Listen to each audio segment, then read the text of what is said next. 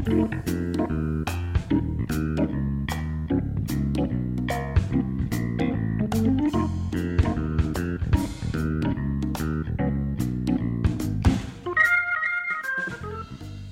ョブネタワンタイムトークの時間です。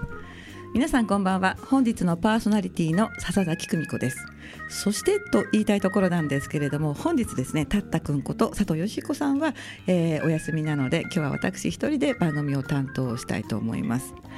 えー、個人的には今日お仕事は実はあの講演会の講師を務めまして、えー、褒め上手は仕事の達人という名前で講演をしてきたんですけれどもあのちょうどねあの警備とかそれから清掃お掃除なんかをする会社さんでたくさんの方に聞いていただいたんですがみんな結構笑ってくださってましくださいまして私人に笑っていただくと妙に幸せになるんですよね。ちょっとお笑い系にも向いてるんじゃないかななんて思いながら、えー、スタジオに向かってまいりました。はい、えー、この番組は各パーソナリティの友人知人お仕事先の方に番組1回分のワンタイムスポンサーになっていただいてさりげなくお仕事内容を PR しつつお仕事への思いや日頃のエピソードなどを話していただく30分のトーク番組です。番組の収益は障害や難病などハンディキャップをお持ちの方の就労支援に使われています。内容はブログ、ポッドキャスト、YouTube で順次配信予定ですのでもう一度お聞きになりたい方やエリア外の方は番組名ジョブネタワンタイムトークで検索してください。あのー、今のサイマルラジオに FM 大白さんが登録してでパソコンやそれから有料アプリの FM テイ聞くという字で FM テイでも聞けるんですがなんと本日はですねはい、えー、杉村さん杉村ゲストの杉村陽也さんのえー、タイムライン、フェイスブックのタイムラインでただいまリアルタイム配信中、ライブ配信中なのでそちらの方もご覧になってみてください。えー、本日は生放送ですね。仙台市大学区長町三丁目の FM 大学のスタジオから生放送でお届けしているんですがもう先にお名前言ってしまいましたよね。はい改めてご紹介いたします。株式会社シスナビア代表取締役の杉村優也さんです。こんばんは。どうもこんばんは。よろしくお願いします。ライブ配信どうですか、ね、ポチポチといろんな方が今はい見ていらっしゃるんですけれどもね、今日はあのいろんなお話を伺っていこうと思います、はい、えっと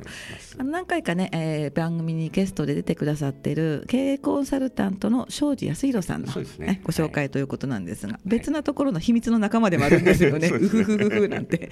それはまあ後でのお楽しみなんですけれども、はい、まず最初に杉村さんのお仕事株式会社シスナビアということなんですが、はい、これはあのどういった会社さんなのか簡単にお話しいただいてもいいですか、まあ、コンピューターのソフトウェアの会社なんですけれども、はい、あの社名はですね、はい、システムでお客様を成功にナビゲートするおシステムでナビゲートなんで、シスナビア、あはアイデアのあなんですけど、まあ、システムだけじゃなくて3つつながってるんですか、シスナビア。はい。という造語です。まあ、一般的な、はい、あの住宅開発も行うんですけれども、はい、やはりあの自社の、えー、製品も欲しいということで、はい、今はですね体の歪みを見るあの、姿勢分析のアプリで、はいあそれでやっぱり俺ライバル会社の製品名言ってしまいました。そうですか？えっとですね、はい、ライバルってほど僕ら全然ダメなんですけど、はい、あのタブレット型電子姿勢分析機、クラベールって言います。もう最悪ですね。ごめんなさい。じゃあこんな話を整理しましょう。はい、はい、えー、杉村さんの会社で出しているのは、はい、えータブレット型電子姿勢分析機、はい、クラベールです。クラベールですね。はい。えー、手術前と手術後の姿を比べることができるんで、はい、クラベールと覚えていただける、クラベール。はい。リスナーの皆さん、上書きされましたね。はい。何も聞かなかったことで、えー、進めていきたいと思うんですが、姿勢ってあのいわゆるスタンスですよね。そうですね。はい。それはあの仕事への姿勢とかそういうことじゃないですよね。ね精神的な姿勢というよりは、でもあのあの体はですね、精神にも影響があるので、やっぱり。姿勢のいい人で、はい、ちょっと曲がってる人とか、うん、姿勢のいい人で暗い人ってあんまりいないと思いませんか、はい、そう言われてみればそうですね、うん、あの姿勢が悪ければ悪いってわけではないんですが、はい、やっぱりいい方がよりいいと思うんですよね、やっぱり健康に近づくと思いますので、やっぱり姿勢を正しくしていただけるといいかと思いますね。クラベールですよね、具体的にどういうアプリなのか聞いてもいいですか、えーと、タブレットで、はい、えー、写真を撮ってですね、ね、せっかくあるので、えー、ここにあるんですけども、はい、ちょっとさっきねあのこの番組のミキサーのね西山さんがやっていただいたんですよね。ねはい西山さんどうでした？話せます？汗取ります。今話せないそうです。はい。はい話せます。あ話せます。こんな感じで。はいあの今ね、ね、はいこれですね。はい。えーとまあ、写真で撮った上でですね、はい、あのどういった形で体があの状態があるかということを、まあ、歪んでるかどうかみたいなのを見れるんですけれども、なるほど。あ、じゃあ杉村さんこちらのカメラの方にもかかざしていただいてもいい？あ,、見えますか？こちらです。開発版なんですけれども映っているのは、はい、ミキサーの西山さんです。はい、で、え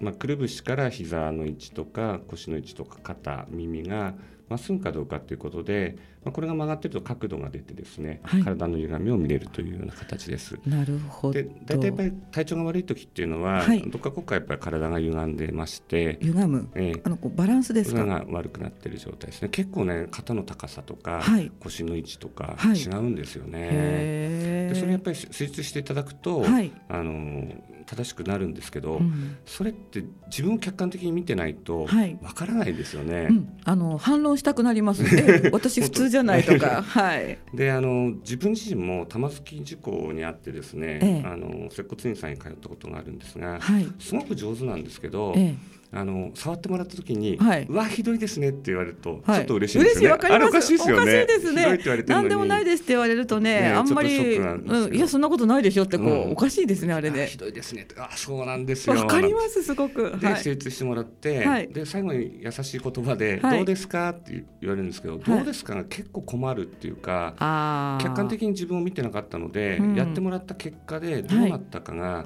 本当に今思ってることが正しいかどうかを検証できないっていうですかね。でその時に、はい、その自分の姿を見て施術結果を味わいたいなと思ったんですよ。でちょうどその時にあのうちの社員の友達でスポーツトレーナーをやられてる方が柔道整復師さんを目指してですね、はい、で学校で姿勢分析っていうのをな習ったと。姿勢分析。はい。あのアメリカではレントゲンとか姿勢分析を行わなければ保険適用できないっていうぐらいすごくポピュラーな検査なんですけど、じゃ向こうではみんな知ってるの？ご存知な、ね、こう、まあ、分析なんですね。ですね。うん、ですけど、まあ、日本ではその保険適用にそれ必要ないので、はい、あまりこう重視されてないというかやられてこなかったんですね。はい、でもすごくやっぱり結果が分かりますので、うん、その人はそれをもっと簡単にできないかなって、で実際に人が立って、はい、えー、こう紐で調整したりとかですね、はい、やるような機会があるんですけどそうなんですね。それだと大きくて、はい、で設置スペースもいるし、そのデジタルカメラで写真撮ってもですね、すぐに見てもらえないので、はい、結構使い勝手悪いんですね。なるほど。悪いとか言っちゃいけないのかもしれないですけど。えー、いやいいですよ。言っちゃいますか？そうですね。はい、で、えー、ななんかないかっていう話があって、はい、でちょうど自分もそういう思いがあったのと、はい、そもそもがその。えー、サービス業の見える化をテーマにシステムを作りたいっていうのが根底にあったので、はい、それいいねすぐやろうよみたいな感じでいやいいと思います、ね、さっきねあの番組始まる前にそれこそあのミキサーの西山さんが、うん、あのこう映して、ええ、割との姿勢がいいですねっていうね、結果を見せていただいたんですよね。うん、そういうふうに見せられるとすごい説得力ありますし、ね、はい。うんだからいいなと思いました。ありがとうございます。あの簡単にご説明すると、はい、立ってる様子をですね、このスマートフォンって言ってもいいんですか、タブレットタブレットで撮るんですね、でタブレットで撮った上ででその上で、まあ、タブレット上のその方の姿勢とかあとは骨盤とか、あとは顔の、えー、歪みとかバランスとかを、あのまあ診断できると、はい、そしてタブレット上でこう線が引けるんですよね、ね、線を引いてこう水平を見ら見たりとかできるんですね。はい、ということで、あのー、歪んでるとか曲がってるとかっていう自覚がない人も普通に立って普通に取っていただくとあここ肩が下がってるとか？そうなんですよね。意外に結構、はい。わかりますよね、えー、私これすごくいいなと思って。本当になんかいやなんかねその分析しなくてもただ面白いなっていう気持ちも ちょっとあったんですけれども、えー、はい。これはでも今作ってでどういった方がお使いになるえーとまあ、整骨院の先生とか、はい、カイロプラティクスの方とか、はい、あまあ、そういった体の施術をしてですね、ええ。えー、体の姿勢を正すような形の仕事をされている方ですね。あスポーツトレーナーの方とかもいいですね。すごくいいと思いますこれ。どうそもそもどうやって作ろうと思ったのはその玉突き事故がけなんていうかなそうですね。自分自分がその姿見たいと思ったのと、はい、その柔道整復師を目指している方が欲しいということだったのではい、でその方にまずは最初教科書をもらってですねもらってというか、はい、でそれを調べながら作ったんですね。はい、本当にこれでい。いのかどうか分からなかったので、はい、もう格安で、まあ、テストマーケティングみたいな形で、えー、Google プレイで販売したんですけど、はい、その時にたまたまですね、はい、埼玉のカリスマ施術家のですね、梶田先生という方が見つけてくれたんですよ。でちょうど、はい、その店舗移転しようとした時に、ええ、その方はもともとその姿勢分析をやってたんですけど、はい、その大きな機械でやられてたので、あの移転先だとちょっとスペースがなくて困るなと、はい、でなんかタブレットとかないのかなっていうところであっていやこれ素晴らしいですねっていうことで連絡いただいたんですよ。直接ですか、ええ、すごい。で嬉しかったんで、はい、すぐ埼玉まで行っちゃったんですよ僕もね。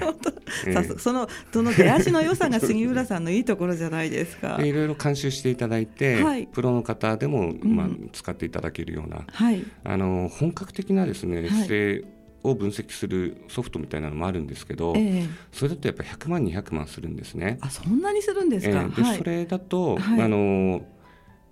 骨格だけじゃなくて筋肉の張りとか、はい、どういう運動したらいいとか出るんですけど、はい、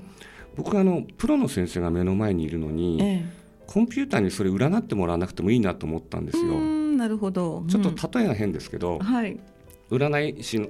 先生のところ行って、はい、占ってくださいって言ったら、はい、あよく当たる占いあるんですよって差し出して星占い読まれても嬉しくないじゃないですか。例えが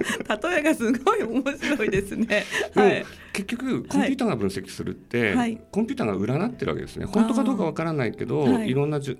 データからこうじゃないかって占うわけですね。でも、先生が触ってくれれば、い。いわけですよね。あのすぐわかるってやっぱりおっしゃいますよ。うん、なので患者さんが自分の姿を見れて、はい、お医者さんとの、まあ、お医者さんって言われるんですかね。その施術家の方と、はい、えー、意識を共有して、はい、どういうその施術計画で、どうやって治していきましょうかとか、その施術の経緯がどこまで来てるかとか、そういうのを、まあ、共有できればいいなっていうような形で考えた。へえ、じゃあもう結構いろんな、まあ、治療院さんにすでに導入されてる、っていうことですか、はい、え売れてるんじゃないですか？いやまあまあまあそう、これからもギュッといきたいと思うんですけど。なんですか、はい、今回ですねたまたまその、はい、えー、ド S ストレッチで有名なですね、はい、金子忠さんとちょっとコラボで製品化してまして、えー、と今ちょっとこんな感じでちょっと見せられないんですけど見せられない。散々見せますどこが見せられないあままずいまずいちょっとだけチラ見。あの金子忠さん素晴らしい方で、えー。えー、すいません、ちょっと存じ上げないんで。これ知ってる人が聞いたらうわっていうか方なんですね、ね、残念。でストレッチって、はい、その本当に短い時間で確実に姿勢変わるんで、はいものすごく相性がいいんですよ。でその、まあ、スクールとかやられてるんですけれども、はい、その卒業した方を応援するために、はい、その地方の公演とかも、はい、ほぼ手弁当みたいな形で行ったりとかすごい、もうアフターフォローもですね、うん、万全な形でやられてる方で。すごいお得意のある人ですね。これを使って今くださってるんですか？えー、とですね、まだあのこの間たまたまですね仙台でそのスクールがあってですね、はい、でもともと僕もそのこういうの販売するけど、はい、僕誠実家じゃないので、はい、ビフォーアフターを見てもらいたいのに結果出せないわけですよ、うん、なるほどなるほど。ストレッチだったらもしかしたらできるかもしれないと思って行ったんですね、はい、たただ行っただけだと普通の受講生じゃないですか、えー、それで仙台を主催している岩崎整骨院さんっていう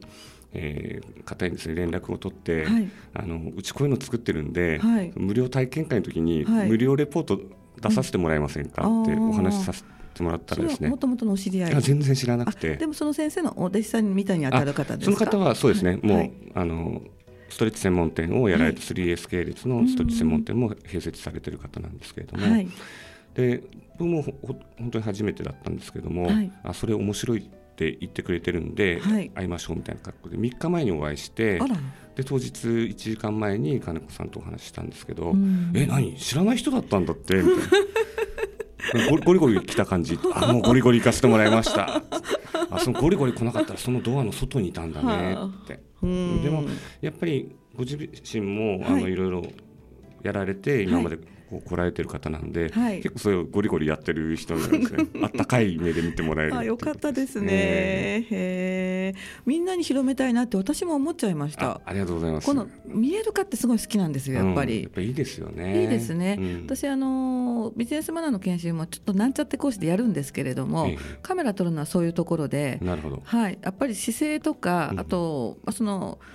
ご本人は一生懸命お辞儀をしてるつもりでも写真とかカメラに撮るとそのなんていうかな、ね、そうそう。中途半端に曲がってたりとか。そうそうなんかこうそっけない感じとか、笑顔がない感じっていうのが分かって、うん、でそれってあの自分で見ないと気づかないんですよねやっぱりね、ね、人からあなたこうですよって言われるとふんってこう、えー、そう思うんですけどほらねってこう言われると、うん、あ本当だってちょっとまずいかもって。それだと同じ感じかなってちょっとねやっぱり思いましたね、えー、自分で見えるってすごくいいし、うん、あとその線こう指指先で線を引いて、はい、ここなんていうのかなこれなんていうのうまくいけないんですけど、えー、はい。こうバランスがねどっちが何度上がってるそう。あとさっきなんか重心線も出てましたよね、ね。はい、それも出るようにだとそうですね、はい、計算されてると。そうですね、うん、素晴らしいね、まあ、アプリだと思います。ありがとうございます。まあ、その辺をね後半もまたお話を伺っていきたいんですけど、はい、この辺で、えー、なんと杉村さんの思い出の曲をご紹介したいんですがエピソードがあるので伺ってみたいんですけど、はい、えー、どういった曲ですか？ええーとあのシスナビアの,、まあ、あの設立がですね、はい、2011年の4月5日なんですけど、はい、3月3日に事務所を借りて、えー、1週間後に何があったかっていうとって感じです3月3日に借りてたんですよ。で本当にもう登記する前にマーケットは崩壊してしまって、仕事がなかったので、はい、まあ、函館の友人がですねたまたまこちらのお客さんの陣中見舞いに来てて、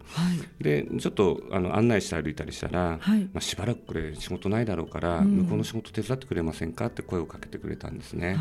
で僕もともと函館出身なんでまあ思いがけずね、はい、母と2年間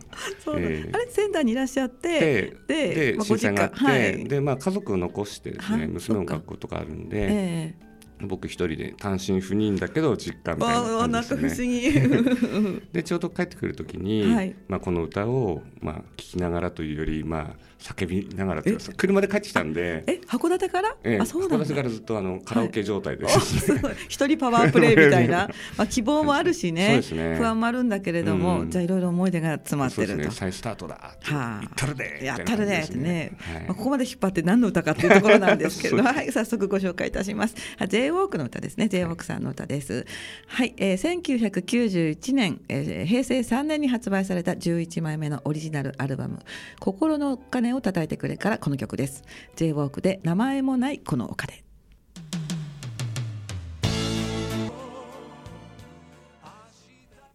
はいお送りした曲は J-WALK で名前もないこの丘ででした。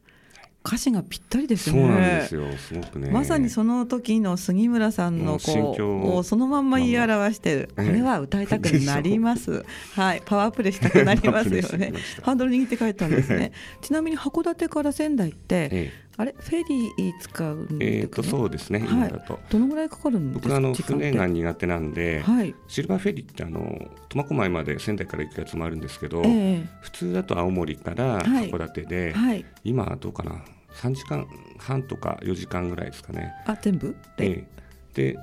ただあの大間ってあのまさかりの先頭まで行くとマグロの町ですね、えー、はい、1時間40分ぐらいなんですよ、はい、で最初の頃はね、はい、船嫌いだからそそこまで行って、はい、めっちゃ遠いんですよねでもね。そうですか、えー、でもねそこのマグロ丼っていうかですね,、はい、なずねなんかあのウニとマグロと、はいえー、アワビがセットになった丼があるんですけど、はい、めっちゃ美味しくてですね、えー、いいなそれを食べに行ってましたね。ああ大間ってね一回行ってみたいんですよ、うん、マグロ食べに行ってみたいんですよそうなんですよね。今ね曲の合間に函館のエピソードを伺ってたんですけれども、はい、函館で、あのまあ、この番組もねあの障害者の皆さん、まあ、ハンディキャップをお持ちの方の就労支援をやってるっていう話をしたら、こうちょっといいエピソードを伺ったんですけど、ちょっとリスナーの皆さんによろしいですか、あのまあ、会社を作ってすぐ、まあ、そういう状態になってですね、はい。えー、いろんな方に助けていただいて、はい。まあ、函館でですねまだあの会社を続けることができたので、まあ、誰かに何かを返したいなということで、うん、えーと、視聴覚の不自由な方のセンターにですねお話を伺いに行ったんですね。はい、でその時はあの音声コードっていう QR コードよりも、はい、もっと細かいコードがあって、それで何か作れないかなっていうようなアイデアをもらってですね、ただちょっと厳しいんじゃないかなってその目が不自由なのにそんな精度を求められるようなコードを使えるのかなと思ってでちょっと僕は僕で、はい、まあ、比較を引き下げてですね、はい、お話を伺いに行ったんですね。なるほど。そしたらやっぱりそのコードは、はい、その紙の質が悪いだけでもダメで、詩とかで出してる冊子に載ってるんだけど、読めないらしいんですよ。ザラザラだから、えー、はい、であのそういうなんか形だけじゃないですけれども、その技術だけ先行してしまって、えー、やっぱ使えないものってありますよね、うん、みたいな話で。うん、で僕はそのホームページの音声読み上げで、はい、目の不自由な方でもかなりい。ろいろ使われてるんですけども、あの作る側があのランダムに載せていくので、はい、想像するのが大変じゃないかなということで、なんかその綺麗に読めるようなジェネレーターみたいなのを作ると便利じゃないかなと思って、はい。はい、そういう話をちょっと提案させてもらっていいねとか言ってもらおうと思ったんですよ。それはあのホームページの書かれている文章を目の見えない方用にまあ、最初に作るときにそういう順番で入れていけば、はい、まあ、配置を変えたとしても、分かりやすい読み方ができるようなものを作ったらどうかなと思ったんですね。そしたらですね、まあ、先生も目が不自由な方だったんですが、はい、杉村さんって僕はね外に買い物に行ってほしいんだよ。家で便利でね何でもできるのがいいことだとは思わないんだよって。ああそうだな。やられたなと思って。でいろいろ話を聞いてたら、はい、やっぱり雪が降っただけで音が吸収されてしまって、はい、今どこにいるかが分からなくなるっていうことだったんですね。はい、であのまあ、僕らやっぱりコンピューターの仕事なので、はい、何でもコンピューターで作っちゃおうと思うんですけど、うん、でもやっぱ全部作るよりは人がそこに間に入ってですね、はい、人と人をつなぐ道具になればいいかなということで、あの画像を映しながら地図の情報が出て、例えばそうその入院されてて外に出れないけれど、あのまあ、目は見えますって方と目が不自由な方がコラボして、はい、あの一緒にお出かけしてですねお買い物するようなそんなアプリが作れればいいなと思ったんですね。はい。でもまあ一足飛びにそれを作るのなかなか大変だったので、はい、今どこナビっていうですね、まあ、地図アプリを作りまして、はい、まあ、それはその一つの地図をグループが入ると、お互いが位置情報を共有できるんですけど、震災の時にあの一番大切な人が今どこで何をしているか、ただただそれが知りたかったじゃないですか。はい、でそれをまあお互いが共有してまあ、ちょっと表情を変えたりとかですね、コメントちょっと入れたりとかできるんですけど、はい、まあ、そんなのをちょっと最初に一番最初に作りました。それもシスナビアさんの製品そうですね。アプリなんですね。今あのずっと最近ちょっと手をかけてないので あの広告も抜いてですね それでもやっぱり使ってくれてる方はいらっしゃるので今ここ私これアンドロイドですけれど大丈夫です。ダウンロードしたらあそうですか？後でちょっと入れて。あ本当、はい、ちょっと見てみる。iPhone でも使えると。両方使えて、はい、であのそれぞれ iPhone ストアか Apple ストアか、えー、であの Google プレイとかでダウンロードしていただければ。今どこ？ナビ。はい。カタカナの今にひらがなのどこにカタカナのナビ。ナビですね。はいあとそれとまあ最後になりますけれども、はい、先ほどのあの、えー、姿勢分析ですか、はい、多分お聞きの方でご興味もある方いらっしゃると思うんですけれども、はい、あの杉村さんの連絡方法とか、まあ、ホームページってありますか、はい、シスナビアのホームページもありますし、はい。えーと、フェイスブックとかでも上げてます。はい、わかりました、えー、株式会社シスナビアですね、はい、あのシステムのシスにあのナビゲーションのナビにアイディアの、ああもう覚えちゃいました。カタカナで検索していただくとこう、まあ、ホームページが出てくるということですよね、はい、あとはあの杉村さん、ゆうやさん。あの杉村普通の杉村にゆうはあのこれなんでしょう？雄大の雄とか雄大の雄ですね。やはなりという字で。で、ね、このフルネームで検索していただくとそうすると杉村さんのフェイスブックが出てくるので、はい、ほぼほぼ大丈夫だと思います、そうですね まあご連絡取りたい方はこちらの方で検索なさってみてください、え、念のためお電話番号もご紹介いたします。株式会社シスナビア。電話番号が050-3764の0235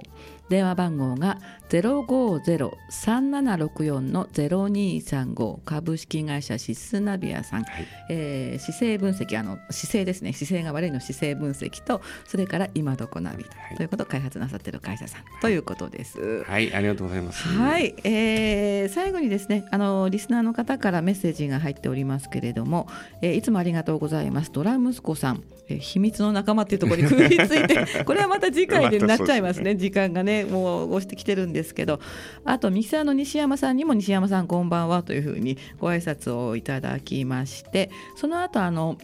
杉村さんの姿勢分析やあるいはのいろんなご紹介をしてくださっています、えー、ドラ息子さん私も整形外科で体の歪みを矯正してもらっています。ということでいつもコメントありがとうございます。ありがとうございます。はい。ということでですねもうエンディングの時間がやってきましたがいかがですか？お話をしてみて。あっという間でしたねはい、もう万が一次回があったらこっちにはどの辺お話しされたい気がしますか？そうですね。いろいろ話したいことはいっぱいあるんで。杉村さんお話すごくなんか心にしみるのはやっぱり苦労されてきたからかな はい。すごく人生を感じるお話をどうもありがとうございます。はい。ということで本日はですね株式会社シスナビア代表取締役の杉村優也さんのお話でした。今日はどうもありがとうございます。どうもありがとうございました、はい、